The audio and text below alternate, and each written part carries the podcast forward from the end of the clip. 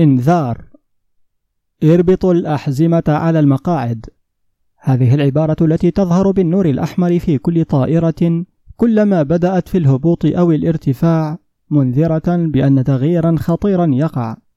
أشعر الآن بأن مثل هذه العبارة تظهر في عربة الحضارة التي نركبها جميعا نحن الجنس البشري في هذا الزمان منذرة بالهبوط إلى مرحلة أسفل. أسمع هذا النذير.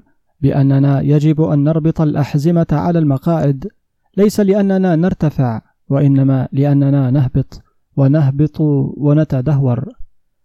المذابح في فيتنام، القتل الجماعي في نيجيريا، إحراق اللاجئين في الأردن، تفجير القنابل الهيدروجينية تحت الأرض وتحت البحر، وإطلاق صواريخ مدارية تحمل الموت في أحزمة حول الأرض.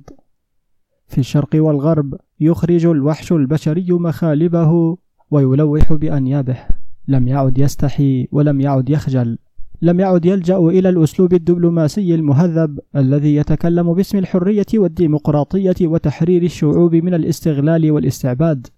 لم يعد يرفع راية السلام ويردد الشعارات النظرية البراقة ويسوق المنطق الفلسفي المحكم، وإنما كشف النقاب فجأة عن حقيقته، فإذا بنا أمام دول كبرى تريد أن تسود، وقوى تتصارع على السلطة لا غير.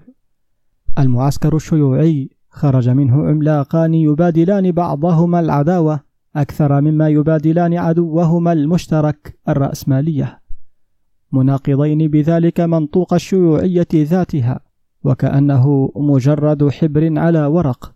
لم يعد التاريخ يحركه صراع الطبقات.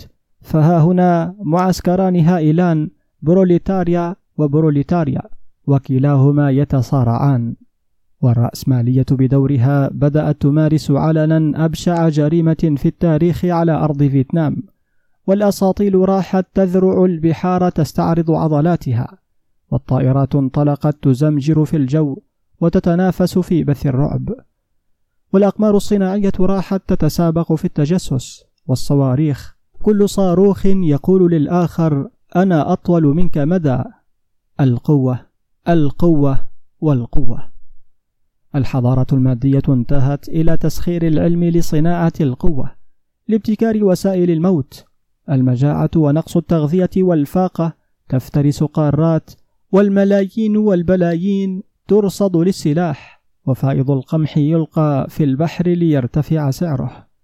لقد أفلست الحضارة المادية وإني أعلن إفلاسها وأشعر بأن عربة الحضارة تهبط بنا إلى أسفل وأسفل وأسفل وإن علينا أن نربط الأحزمة على المقاعد استعدادا للخطر الماحق وعلينا أن نواجه أنفسنا بالحقيقة ونكف عن ترويج الأكاذيب ونكف عن التشذق بحريات لا وجود لها فقد عادت عصور المرتزقة والإنكشارية.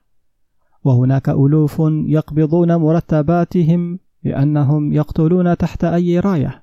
والجاسوسية تحولت إلى فن. والجاسوسية تحولت إلى فن. كيف تكون جاسوسا مزدوجا؟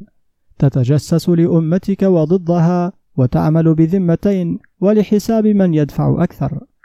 والمذاهب تحولت إلى ذرائع للسلطة وللاستهلاك الصحفي وتبرير تحكم الأقوياء في الضعفاء.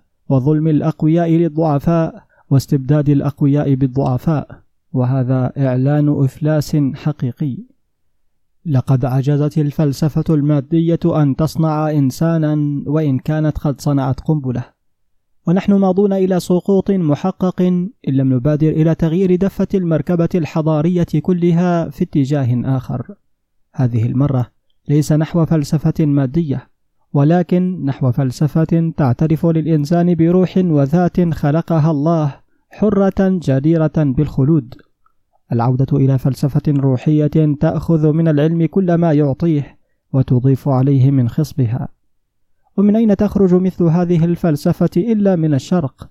فهل يعود الإلهام فينبع مرة أخرى؟ وهل تشرق شمس جديدة؟ أم أننا نهبط إلى هوة النهاية؟